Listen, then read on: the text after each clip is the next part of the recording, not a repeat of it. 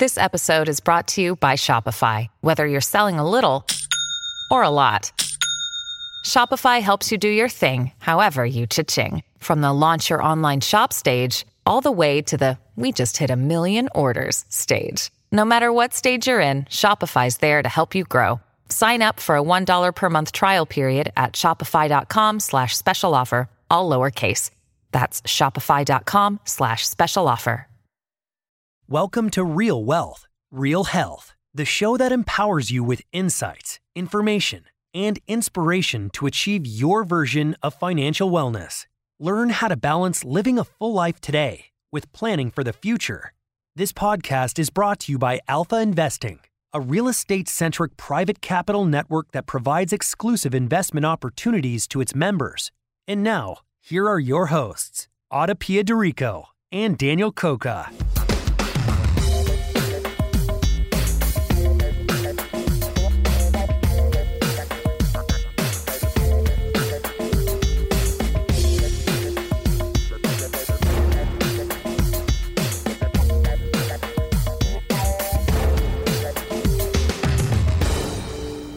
Hello, and welcome back to another episode of Real Wealth, Real Health. This is Ada Piederico, and today we are having a conversation with Jillian Murish.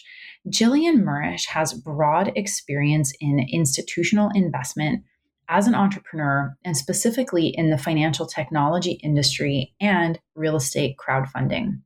I am honored to call Jillian a close friend and one of the rising stars in the financial technology industry. Jillian is a co founder and chief executive officer of Pier Asset Management. Prior to founding Pier, she was the executive vice president of capital markets at Patch of Land, one of the earliest real estate crowdfunding platforms, where she built one of the first institutional whole loan sales programs in the real estate marketplace lending industry. And before this, she worked with technology clients in the capital markets group at a leading middle market investment bank, Houlihan Lokey. With an eye for trends in the future of finance, she's paved a path of excellence and integrity throughout her career. Her knowledge and experience and her openness in sharing her story and insights are invaluable for our listeners and to anyone who seeks to understand a little more about the mechanics of finance and how this relates to their own goals and knowledge and education around building a healthy financial foundation. Hi, Jillian. Welcome to the podcast. Hello, great to be here. I am so excited to have you on as one of our first guests, not only because I've known you for so many years, but truly because of the wealth of experience and inspiration and knowledge and just expertise that you have with like everything ranging from investing to real estate to eat to all the alternative assets under the sun. Um, so it might be a little hard for us to hone it in, but we're going to try because I, I want you to tell the world everything that you know. to get started, just to, to, level set with everyone who's listening, um, tell us about yourself. Tell us especially about your professional background so that people can get to know you um, as the professional that you are. Certainly. Well, thank you for that kind introduction. I'm I'm not. I, I will try to, to live up to your um, your your kind words. So, um, you know, looking looking back at, I guess if we start, you said on the professional side, um, I was a very young entrepreneur. So I started my career um, building a business uh, around um, cell phone accessories. So we mainly focused on uh, cell phone cases. I built that business and sold it, um, and that was you know, really my first job was running my own company. And um, you know, I, I left that and and said, you know, what's next? And you know, what I realized my favorite part about that entrepreneurial venture was actually raising the capital for the business and then selling and negotiating the sale of the business. Uh, one of my mentors, you know, for good or for not, recommended that investment banking was just that: raising capital, selling, buying businesses, etc. And so I joined uh, at its infancy the growth equity practice at Houlihan Lokey a middle market investment bank. Uh, I, I, joined the headquarters here in LA. Um, we built that practice where we uh, were fortunate enough to raise Series A's, B's, and C's for later stage technology companies. And it was really uh, during my time in the capital markets practice at Houlihan that I really learned um, how to build businesses uh, in a sustainable way. Um, and then, you know, how do you build out headcount? Uh, how do you track expenses versus revenue? Um, you know, how do how does the venture world uh, see these types of businesses? What metrics matter? Um, which founders built better businesses than others? Right? What what did it take to to really build that you know, big business? Um, I got to see institutionally funded companies versus founder bootstrap um, funded companies, and um, I think that was where I started to shape my my vision of of how I thought it was best to build businesses.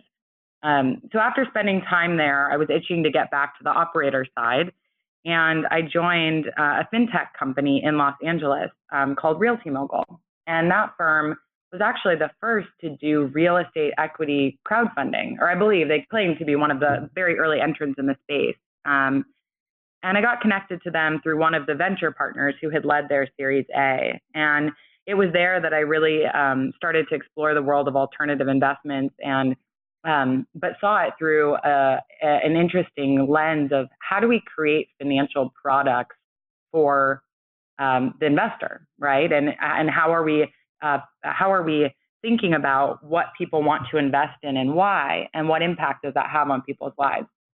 And so, you know, during that uh, time at Realty Mogul, I was very focused on equity investing in real estate, um, and I had a vision for a type of business um, that that could be productive on the debt side of real estate crowdfunding. And I started doing research on that and came across uh, a firm called Patch of Land, which actually that's where Adipia and I met. And I joined I joined that firm actually because of you, and I think you know that you were you were my tipping point. And um, it was an interesting business model where it was um, you know similar to the to the consumer models of the world like Lending Club and Prosper, uh, but it was doing peer-to-peer online um, lending in the real estate space. And so uh, I joined Patch of Land um, you know, relatively early on and um, built the capital markets practice really from the ground up. Um, when I had joined, the firm was focused on peer-to-peer lending, where it was um, $10,000, $20,000, $50,000 checks at a time that were gathered together to make one loan. Um, and to scale the lending side of the business quicker, um, I built out the institutional backend. So I, I, went and acquired our first warehouse lines, uh, built out a whole loan sale program um, with you know, behemoth billion dollar credit funds purchasing loans in a forward flow manner uh, from the business, which really helped um, accelerate the growth of, of that firm kind of in, in multiple magnitudes per year. So it was a blast. And, and there was really where I saw um, how the credit markets uh, were working and what was efficient in the credit markets and really what wasn't. And uh, it was during my time at Patch of Land that I came up with an idea for a way to um, to invest capital in a way I thought was more efficient than what I was seeing seeing out there at the time. Um, and I saw that there were pockets in this alternative lending space that really lacked liquidity, which meant that if you could come in and bring capital to those places that lacked liquidity, you could make outpaced returns without having to increase the risk you were taking. Um, and so I decided to leave Patch of Land to launch a fund where we would do that and act as a liquidity provider in the alternative lending space um, and go in and buy pools of loans in the secondary market or um, provide warehouse lines to lenders. Um, and we did just that. So I started um, my my current company. It's called Pier Asset Management. That's P-I-E-R Asset Management. Um, two years ago, or two yeah two and a half years ago actually, and time flies. and I've been uh, building this business uh, ever since. Um, I teamed up with an incredible co-founder, um, Connor New, who uh, was in the fund management space in the alternative lending um, vertical for you know a number of five five to seven years prior to starting this firm. Um, and he had a really unique skill set in fund management, and I had a unique skill set uh, by actually sitting on the operator side. And we teamed up and started this firm. And so that's that's what I'm doing today is taking investor capital and then investing it in the credit uh, sector.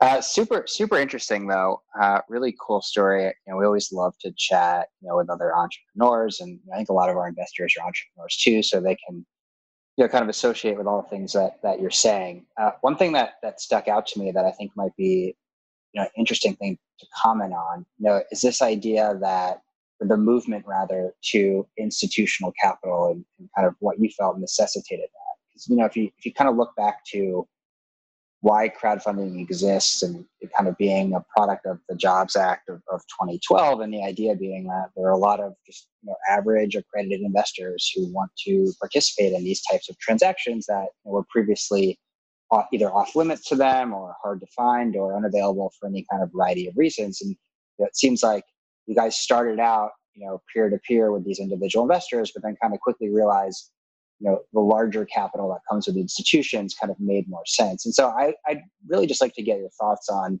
you know, that um, that kind of progression um, as you've thought about it in that particular moment. Sure. So I think at the time, um, the the shift to bringing more institutional capital on board is really attractive from a growth standpoint.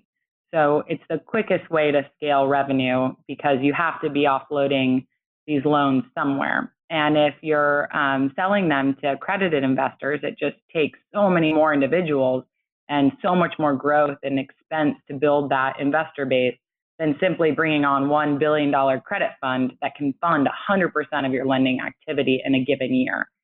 And so being within the four walls of that firm patch of land, you know, that was a very attractive route. I think if you, if I go up 30,000 feet and look back down at the that type of business model, I see a really interesting opportunity that can arise when you use institutional capital um, in a way to actually allow individual investors to diversify further than they would have been able to had you not had the institutional firepower uh, behind you and behind that lending engine you have. So, for example, um, if you had $100 million worth of um, peer-to-peer kind of individual accredited investor demand for your lending product in one year, um, you could offer them $100 million worth of loans. Say that's you know a thousand loans. Well, if you have an institution that can increase that demand twofold, you know, maybe you're having the institutions buy up half of individual loans, and then you can put twice as many loans out on your platform. So, you know, by the time that I had left Patch of Land, we actually started using that model where we would use institutions to take out parts of loans and then fund the remainder uh, with accredited investors. And it just allowed for, for much more diversification and more loan offerings that would have been possible without institutions. So if I look back at the shift from accredited to institutional capital and, and think about how I would do it differently next time or, you know, focus harder in one area. I think it would be kind of uh, marrying the two in a more tandem way than I think I did at the time. Um, but there are businesses being built out there today that are doing and trying to focus, um, you know, more on that um, because I do think that the accredited investor really has um, a lot of stability in our marketplace and can provide, um, you know, longer time, you know, longer time horizon capital um, be more flexible, do more of what I call make sense transactions, and they're not bound by credit facilities that a bank is putting on a big credit fund.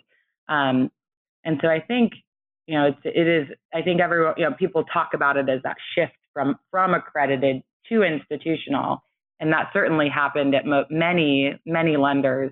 Um, but I think that the platforms that tried to do it more in tandem or have it be a um, more um, symbiotic relationship, I think um, I think we're doing it right in my view.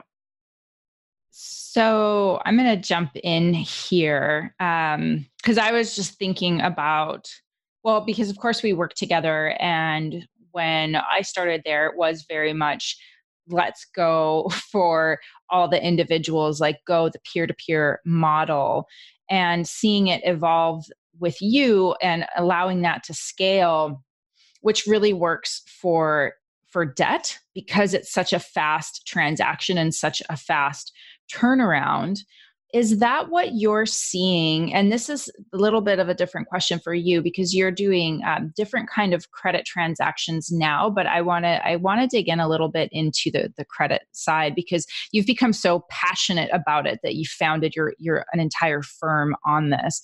Um, does that does that work for your business as well? Or is the individual accredited investor doing make sense transactions? Do, do you see that only really working in let's say real estate crowdfunding or is that also working in in your space?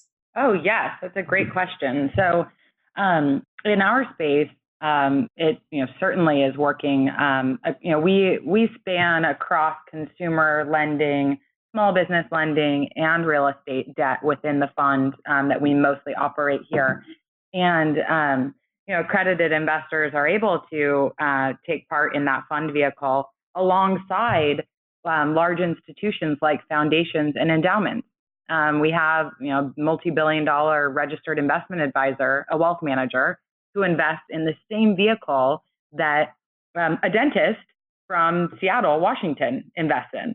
And so we very much adopted that model internally where uh, we can be using institutional capital alongside and with the exact same terms as accredited investors um, in, in our fund. So, you know, I, I, once again, I think in building businesses and how I think about building businesses, you want a very diversified base of customers and clients. And so when you're running a hedge fund or credit fund like myself, uh, our clients are our investors. And uh, having one or two really big clients, I don't think builds a very stable business. And you know, I would much rather have 200 clients that are diversified with uh, different liquidity needs and different events happening in their lives um, than simply one or two clients that can go away and, and take your whole business with it. So that's yeah, that's my view view there in terms of building successful businesses and accredited investors participating. Right. And you've and this is great because you actually you actually pivoted into the question that I wanted to ask you. Um, just we're always on the same on always on the same um, line of, of thought, um, yes. which is like your biggest lessons and learnings about building businesses in the finance and the investment industry because as i've seen you develop and and like grow your career and grow this company with pier you've taken bits and pieces from all the past things that you've done and you're a small business like like us like alpha investing. We're small. We're not a big company running really high overhead or a ton of employees but you know we do our volume and you're doing a lot of volume with a small team. So i'm curious what you learned along the way that allowed you to do what you're doing in a small business way but yet operating on big numbers. Yes yes so I think um, when I heard that question initially, I have, have a few trains of different thought. So I think the first one was actually, or the first train of thought I, I went down was you have to know what you're an expert at and what you're not. And in the areas that you're not, you need to partner with uh, folks who are. And so when I started this business, um, you know, I knew I was an expert at understanding the way in which the alternative lending capital markets ecosystem fits together and where are there gaps of, of lack of capital that I can put money in, structure it correctly, and get outpaced returns. That's what I know I'm an expert at. But I've never run a credit fund. I have not even worked at a hedge fund, never once. So, what did I do wanting to start this business? I went and found a partner where that is all he's done for the last 18 years. Like, that is it. Right. And so, you know, he, he's literally been at a hedge fund or running his own credit fund for, I think it's 17 years, maybe 18. And, um, and so when you look at a bunch of these other businesses in the space, you know, many of these uh, fintech companies that started off and, you know, some did well, some faltered. I think a big problem was that the founding team didn't understand or wasn't willing to understand their core competencies versus what that type of business needed. So you know, really having three technologists founding a alternative lending company, in my view, probably is not the most productive um, way way to attack that. You should probably have one credit founder, one technologist, and then um, you know maybe one broader capital markets type finance person, or or an expert at that specific asset class, right? So I think you know, building businesses, it's the team and, and understanding your core competencies or your gaps and just, you know, building from there. There's a very attractive opportunity in this uh, alternative asset space to build uh, big businesses in terms of revenue, in terms of assets, in terms of volume of product um, with a smaller, uh, more nimble team. And you know, if you can create repeatable processes, uh, make everything efficient with uh, technology, even as a finance shop, um, you can really cut down the number of back end folks you need to be doing operations and processing. Um, and with that, you can actually start out building a business that's profitable within the first few years, um, which is quite different than um, the venture capital backed model where you do need five or $10 million to pump into technology um, in the first year alone, right? A five or $10 million spend in one year um, to yeah. build that type of business. And um, you know, you're constantly um, running against your time clock of when you run out of capital and when the next capital raise has to happen at the equity level of, of the operating company. And in my view, in building a business like that, um, there are certain spaces that certainly warrant that. So, for example, um, like consumer-facing apps where you are, where you need a network effect, like a Facebook or an Amazon, you have to have mass adoption for the business itself to actually work right? If Facebook didn't have mass adoption, the business doesn't work at all. The beauty of this business model, where you're managing capital and investing it in credit, or for you managing capital, putting it, you know, helping people gain access to equity investments in real estate. Um, the great thing is you can do five projects just as well as you can do a hundred projects in one year, and your business works just the same as long as you scale your costs. And so, and and there's a flip side to that. Even actually, by keeping things smaller and tight, you may have a greater advantage. So it's, I think it's a different business model, and the space that we both operate in uh, lends itself to being lean and mean, and um, and you can scale in a profitable manner uh, and be and take that type of business model. Whereas if you're Facebook or an Amazon, the mass adoption really does um, lend itself to needing to invest heavily in technology year after year and go into that fast venture backed model, which, eh, you know, and going off on a tangent slightly, some of these peer to peer businesses, you know, I think could have used a bit more of the, um, of the profitable growth model that was left in the dust, um, which typically is what specialty finance companies operate as, right? You grow profitably um, with a focused core competency of what you're the best at. Whereas I think you know many of those tried to tried to build as if they were a technology company only, um, and that led to some problems and some falling out of earlier platforms. Um, but I think we're seeing staying power of those platforms that built on the right foundation. Um, and for example, your your business, right? You right. staying power built slower um, with your exact core focus of what your expertise is, and here you are rocking it and um, yeah. other firms aren't right? We've seen shakeout and fallout of other firms um, i think because of that mismatch of the growth model. Yeah. Yeah and and you know from from our time um together because i was well i think employee number one at Pasture yeah. land. And so yeah i'm that crazy cat that just says okay let's let's go for it.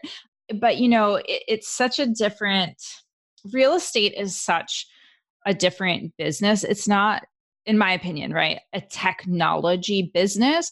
The beauty, though, of let's say crowdfunding from the tech perspective, because it has the legal perspective with the Jobs Act, and then it has the tech perspective of bringing things online. It, it really brought to the attention of the industry the need for streamlining and efficiencies and transparency because of both the consumer model and the technology that that forced people um, incumbents as well, because a lot of incumbent real estate firms as well. You've seen them like up their game with their marketing, um, yes. with their websites. They have investor portals, but it's in service to the core business of real estate as opposed to you know this idea that i i mean i i had i drank that kool-aid in the beginning too where i thought oh yeah, let's do it. Technology is going to upend the real estate industry. And it's just, it's not. I think it's gonna, I like the phrase tech enabled. Like we're enabling, yes. enabling the real estate industry to perform better by frankly catching it up to the 21st century. um, like you said, ancillary businesses like servicing businesses uh, who service real estate loans. Um, you know, they many of them were run off of paper files until five years ago. I mean, that is right. wild, right? And I think a lot of it is clawing and bringing the real estate industry into our century, um, and then enabling and, and helping make the businesses more efficient. Um, and I do think that um, one of the areas that you know we're never going to replace humans is the investing in the equity of commercial real estate properties. That is a bespoke, a bespoke, uh, you know, skill set where you're analyzing very particular individual things and teaming up with humans and people who've been around and know that exact block corner of the city um, and known the last five restaurants that cycled through that piece of real estate. Um, partnering with those experts, I think, is you know crucial and can't can't be replaced. And so, you know, I think that leads to some another topic actually of building uh, businesses and how I view this uh, finance investment firm space is that we really have to be particular about those that we partner with. And it goes down to understanding your expertise. And for me, myself, and in the way that we invest out of our fund, we go invest um, in lenders who are who have lent for 30 years in the real estate space. And that is the expert we go to, right? And I think synonymous on your end, you are going and working with sponsors who have put $100 million to work in one specific corner of a city. And they know exactly who's been in every building, you know, who's coming in and doing the build out, et cetera. And I don't think that can be replaced with technology fully. Right. It right. can be enabled no. and made sharper. Yes, exactly. Yeah, exactly. They know the ins and the outs. And what I've what I've noticed too um, with uh, with the sponsors is that they buy properties off market and a lot of times they like fall into properties let's say because maybe they were like the third bidder and the first one fell out and there's all of these i don't know if you want to call them politics but it's relationships and it's um you know it, it's being there and it is like you said it's like one corner of one city is very different than another corner of another city and so that kind of expertise, yeah, no, you can't replace it with technology, though you and I have both seen the data side. No, we tried. right. Yeah, we tried. but you know, I, I, think where the where the tech actually really helps everyone uh, has been on the data side. Just the amount and the, the transparency of data that's coming available. I mean, it costs a lot to have access to it, but it is there. And as cities take better data, it's and I'm talking about real estate now. And for for your business, it's also um, it's all data driven on the oh, consumer oh, and business lending side. I mean, without without those numbers, like you're flying blind. Yes, yes, and and you know, for example, in consumer lending, when we're pricing out a portfolio here, you know, we um, uh, our our chief investment officer will take 400 to 1,000 data points into account when when analyzing and pricing up a loan. And that's you know, consumer lending. The amount of data available is incredible. And yet it's a human brain creating the pricing model, uh, looking at the portfolio overall, factoring in uh, qualitative factors on top of quantitative factors, and then pricing out uh, the, the correct uh, price to purchase a portfolio. So that availability of data allows the human underwriting to be uh, that much more sophisticated. I think you're right. And it's been incredible. I'm from HouseCanary to, you know, I'm not sure the other platforms that, that you use for your real estate data, but um, I know it's it's there's a plethora. Yeah, there's there's a lot. Even like the the the basic like CoStars, and then if you're following you know we i really like to follow um, john burns who they focus more on the single family rental space mm. but that single family asset because it, it is the substrate of american living that data is really important because we might be looking let's say at migration data for for jobs like people moving to different areas and like where are people going? There's these migration patterns um, mm. and like they're following the jobs and the and the companies are following cheaper real estate to some degree. And it's like it, it really is these interesting like mini mini cycles um, more like spirals that that the data tells a really interesting kind of story. But i personally find the single family data set really interesting because it also ties into well behavioral economics and what is the consumer doing and how are they living? Even suburbs are completely being reimagined now. They're not what they used to be back in the 50s people you know there's that there's a lot of um oh i don't know like shade if that's the right word but you know mm-hmm. suburbs don't necessarily have um the the best connotation but now suburbs are being developed out as like mini all in all encompassing communities so that people don't have to leave because so many people can work from home now and it's totally shifting the way that people are living in a city, who's living in a city, um, and the, the way the demographics are moving. Anyway, I think it's really fascinating. Oh, well, we fully agree, and um, we have we have dashboards up in our office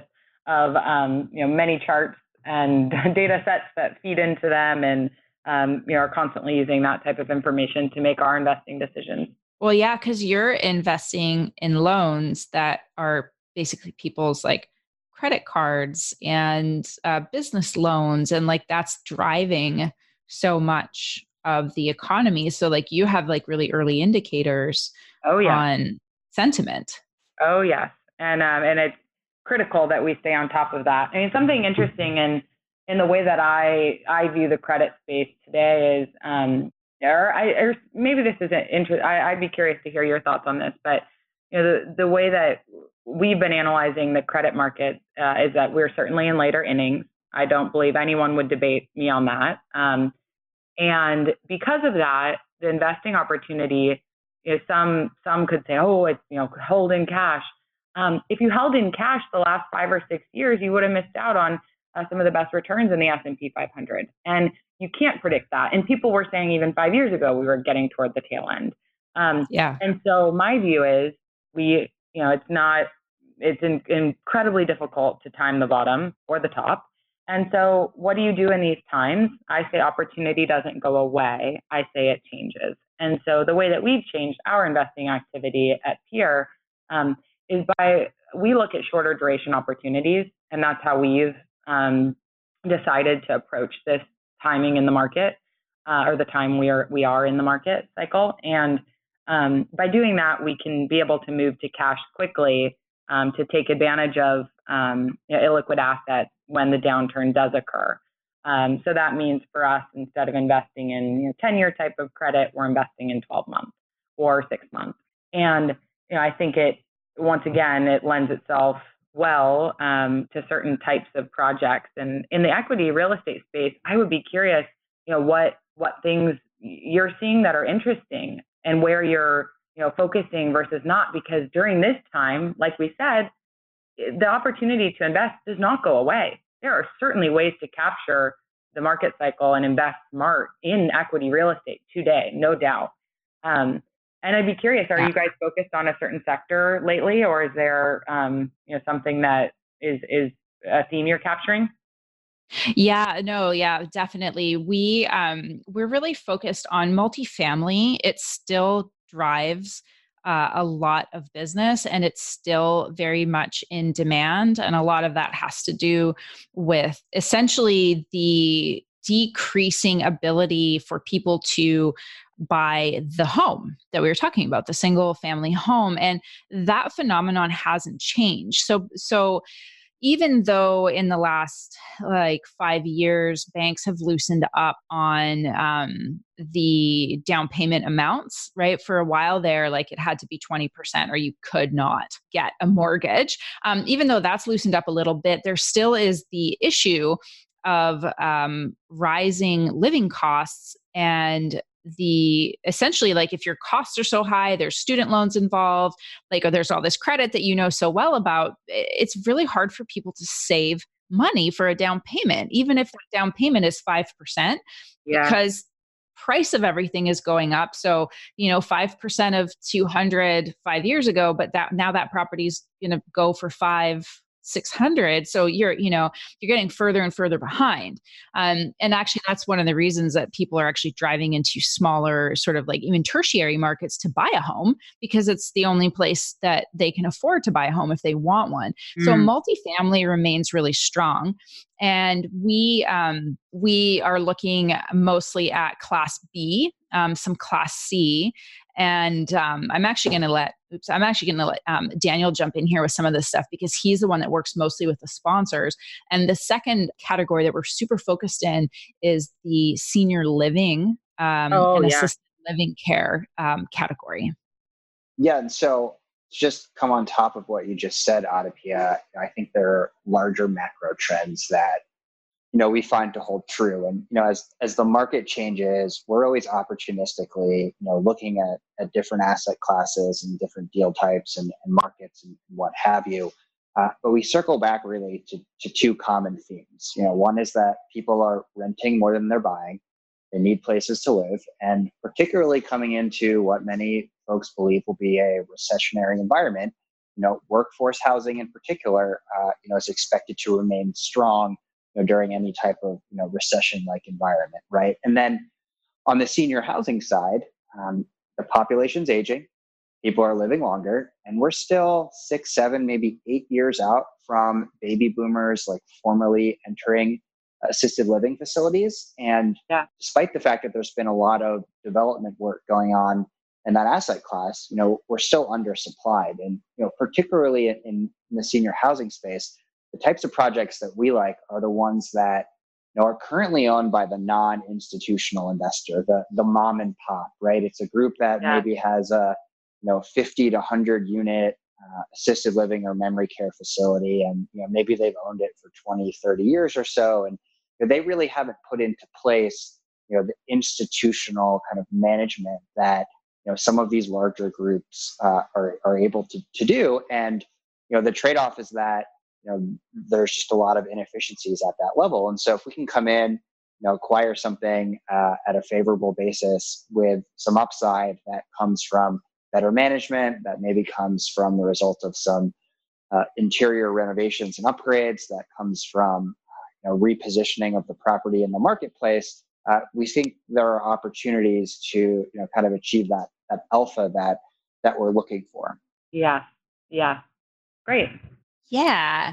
So I want to spend the last few minutes on um, something that's near and dear to my heart, um, which is, well, financial empowerment.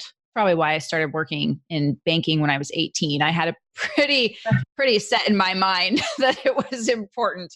Wow. Um, yo, yes.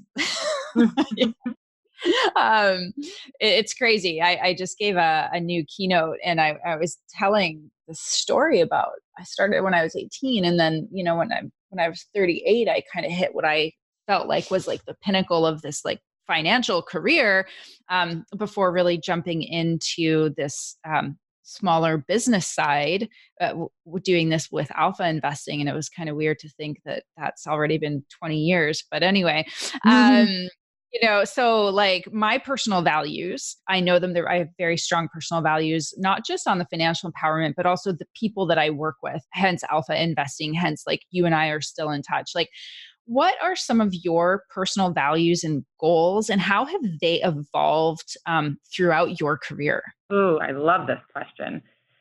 So when connor and i set out to start Pier asset management we uh, sat down and started having, um, you know, what I called were, you know, co-founder, I don't know, deep dives. And so we would talk through this, and and that was what I I decided was the most important factor in a co-founder outside of um, just you know technical know-how. And so he fit the bill uh, from a technical standpoint. Um, but did we have those same principles and values to grow a business in a way um, that was harmonious to our uh, work day that flew, you know, and flowed well into our um, home lives. And so when we set out to start this business, we uh, put together a founding principles book that we wanted to live by and wanted our employees to live by. Um, and you know, really, they're very simple, and they developed over the course of my career. And I'm so grateful I had the opportunity to to put them all in one cohesive kind of list and and really try and stay true to that uh, in this business venture and picked them up along the way. Um, I think I can list them off quickly. Number one is be good, and that's operate with social and environmental awareness. Uh, the other one is work with A quality talent. And um, this one we've touched on a bit during our talk, but the way that I like to define A quality talent um, and what we look for here at Pier is uh, to work with a team of what we call smart creatives. Um, it's a term that we took out of the book, How Google Works. Have either of you read that? No, Ooh, no, but it's on my list. Yes, I must send you a copy. So yes, please. It's a fantastic book, and uh, a smart creative is really defined. Uh, it, it has a longer definition, but essentially, it's someone who's not limited in their access to the company's information and computing power. You know, they take risks. They're they're not punished or held back in any way when those risky initiatives fail. Um, they speak up if they disagree with something. They get bored easily. They are multidimensional, combine tech depth with business knowledge and, and add a creative flair to it. Um, they're not the, the knowledge workers that we see often, um, at least in the traditional sense. They're, they're this um, smart creative that goes out into the world and um, you know sees things a bit as an entrepreneur, um, but with a foundational technical know-how um, that creates a really uh, powerful employee contribution. So um, I see Connor as that's my business partner as in um, smart creative, and that's the team that we built here. So be good, a quality talent. Health is our third one, um, and that you know drills down to personal health. Um, automate, automate, automate is our fourth one. So we use technology to automate all repeatable processes within our business.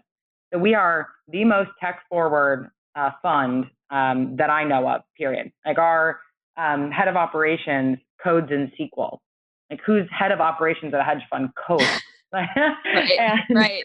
And and so we, you know, that's the once again in, in hiring and, and filling that role, um, that that was a key tenet is automate, automate, automate. Transparency is is our fifth.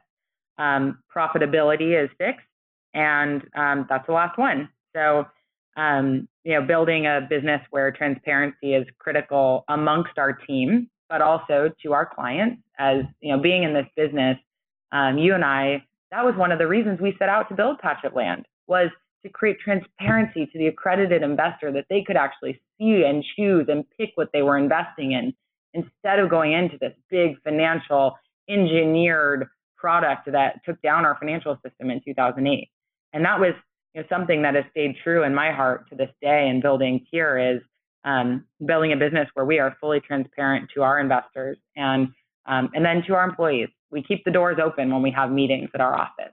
Um, we we don't have a um, kind of a bureaucratic or um, stratified type of work environment. Um, you know, every our most junior employee can speak casually and freely with me, our CEO, and we really try to foster that and, and push that. and then profitability was the last one I mentioned, and there is such strength in being profitable.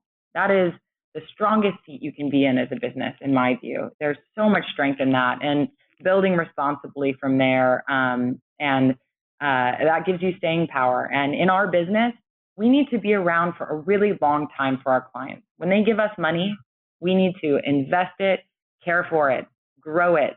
Um, and, and most people want to have a very long term relationship with those that they're doing business with So our clients want to be um, working with us in 20 years, and I want to be working with them in 20 years. And so profitability is that founding principle and the key tenet of, of what we strive to, to maintain. I think those are the, the major values. And I think overarching that, um, and I don't have this in our founding principles, but it's something that I know you also believe in, is um, being highly selective with the external people we work with, right? We have we have just nurtured and been very slow to hire internally. And we've built this team that feels more like family um, than than employees. And that has just been a stunning success.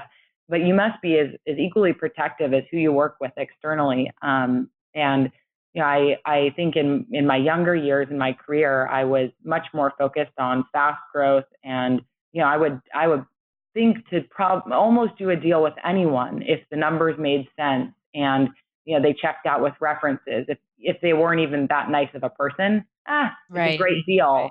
let's get it done. It's going to create wealth and prosperity. And it did. But it also created a really not fun work environment for a lot of people in doing those deals. It wasn't fun for me to work with that counterparty. It Created a drag on the rest of my day, and I wouldn't be as present in the office with my employees, or I wouldn't be as sharp later in the day because it drained me having to have those calls with, you know, that um, external person who wasn't um, an an A grade human. And so that's something it took me a long time to learn in my career. And I think you learned it, um, you had learned it by the time we started working together. And I think that was something that you um, helped teach me in our time working together was we could be more selective. And I'm, I'm grateful that I get to sit in the seat I sit in today, owning my own business, you know, owning the equity of this company, um, and not answering to other people with growth goals um, and having to sacrifice on that uh, principle of working with wonderful people externally as well, um, just for the sake of of um, hitting internal numbers. We just don't. Right. Oh, I love that. And it just it you can hear it in your voice, like you can hear it in people's voices and and in how they live. And we were talking about this before about how in a way it's a lifestyle business but not maybe in like the instagram way but in in like the in like the true sense of the word like a lot of our investors are working professionals like doctors and dentists and lawyers and their work is not separate from themselves and so this idea of the relationships being so important because they are are like they're form the foundation of your day like transaction aside it's who you work with that that energy has a huge impact on your your life how you feel how you go how you are when you go home. It's a huge it's a huge principle. I see a lot more people shifting this way and it makes me really happy because i've you know i've always i've always been a big believer in like yes be a good person and work with good people and be aligned to your values. And when you align to your values you will find other people who have oh, aligned values i was just going to say that adipia for me, it's been incredible over the last two years running this business. What comes to us now? Like the people that come to us and have come uh, uh, sought after our business, it's incredible um, compared to you know in previous iterations of my life where I had been. What flowed to me versus what flows to me now, just by waving the flag as the nice guys. You know, we are the nice guys, and the nice guys want to work with the nice guys, and they come to us. Built a really amazing ecosystem where um, you know we invest in deals with other counterparties where you know I'm proud to work with them and grateful. So it's yeah, and care, you know, caring about family, caring about uh, this these businesses, as you said. It's I don't like the idea of work life balance. I like mm-hmm. life. Like I choose to do this because I love it. I love coming to my office every morning. I like investing in these deals. I'm intellectually challenged. I absolutely adore our clients. We have incredible investors in our fund and you know, I love having those calls throughout the day. And so I, I really like to dispel the idea of work-life balance and how do you manage it, uh, Jillian? Is this, you know, this, you know, run, you run this, uh, you know, big, this business and then you, know, you have your home life and it must be really hard. How do you exercise? It's, no, this is all we how we choose to spend our day and our time is um, is our life. That's your life. The whole every part of it is not work and not life. It's just all life. And how do you want to build that? And um, what does that want? What what do you want that to look like? And you know, it's uh, it's incredible when you meet other aligned people who have a similar view. And then your work becomes your life, and your life is your life, and it's all um, you know happy and good.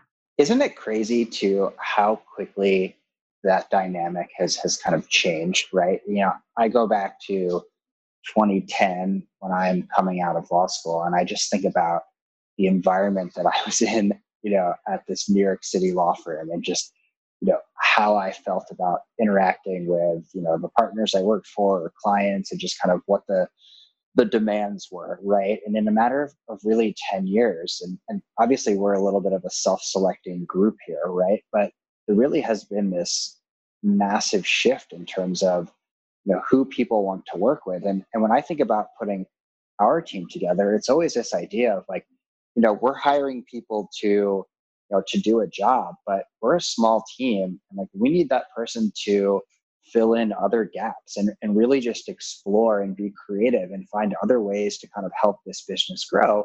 And and our thought has always been, you know, this only makes sense, uh, you know, in a world where um, you know everyone who's who's part of the team, you know, feels comfortable kind of spreading their wings, for you know, lack of a better way of saying it. Oh yes, and and the you know over talked about, but just as equally important topic of it's being okay to it's okay to make mistakes. Whereas I remember in my investment banking days, probably very synonymous to your big law days our law firm days, was uh, the idea that making a mistake was the end of your career. Oh my goodness! So why would you try hard, try new things, or take on bigger parts of the deal that you didn't know how to do really well? It was it was a it didn't foster that um, type of spirit. Whereas I'm proud that inside our firm, and it sounds like inside of yours, uh, employees ask to try new parts of our business. You know, our operations um, woman uh, here, Sarah, who is what I call this incredible utility player. She can learn anything. And uh, if I'm bandwidth constrained in a part of the business, she shadows and learns and then takes it on and may make a mistake or two but actually sarah really doesn't. She's not human. She's superhuman. And but she I, I know that she feels comfortable making a mistake um, and that you know we'll, we're just thrilled that she's learning and trying a different area of the business. But it's um, it's important.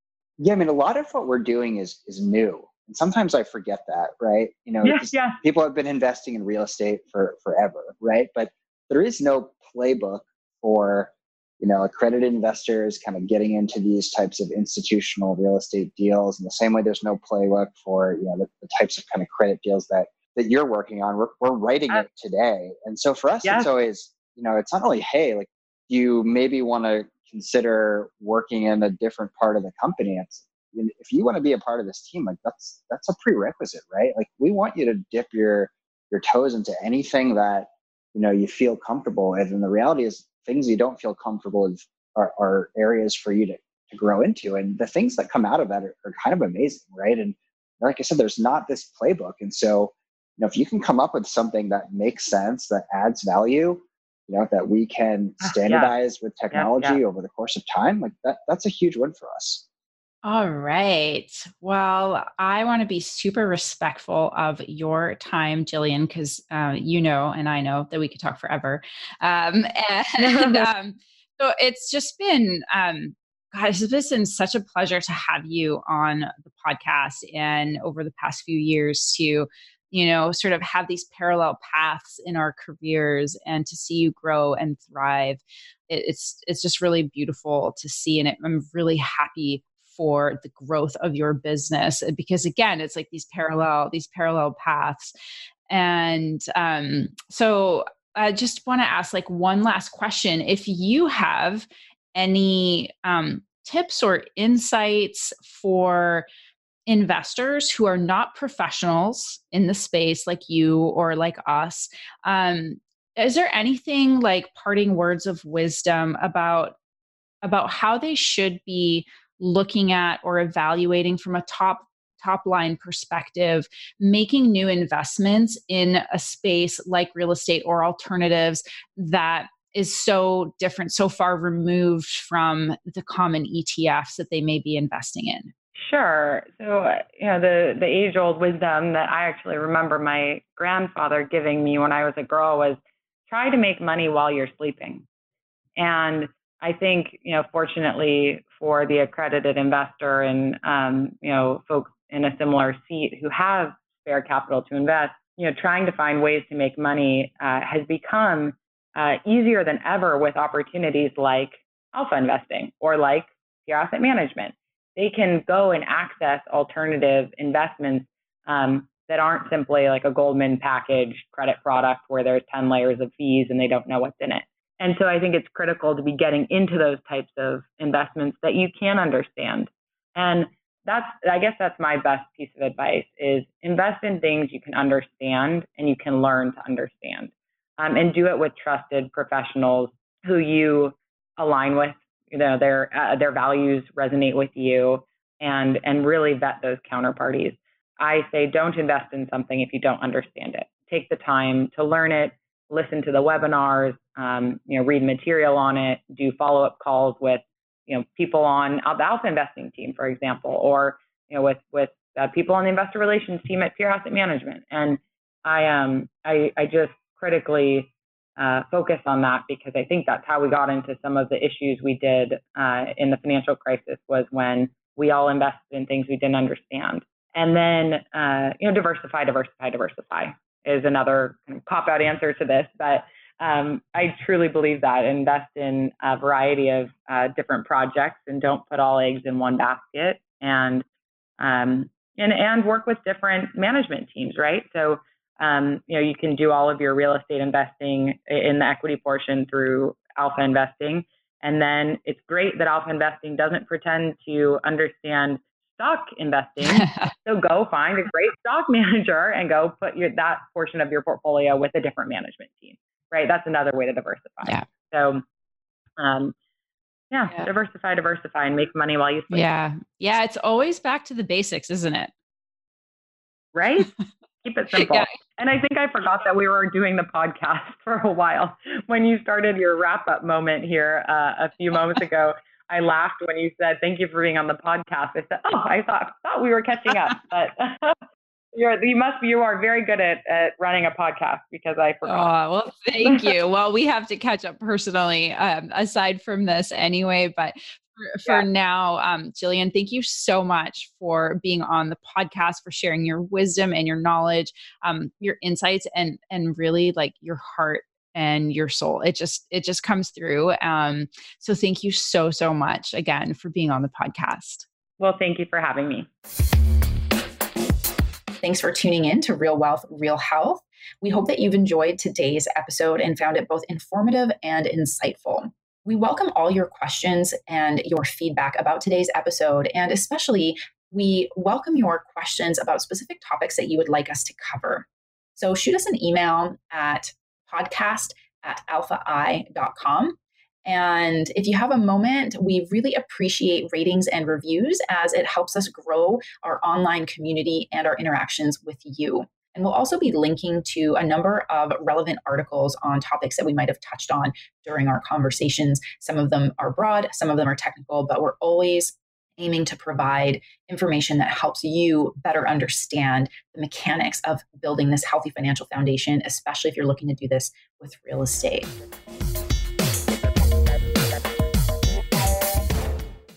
This podcast is a part of the C Suite Radio Network. For more top business podcasts, visit c-suiteradio.com.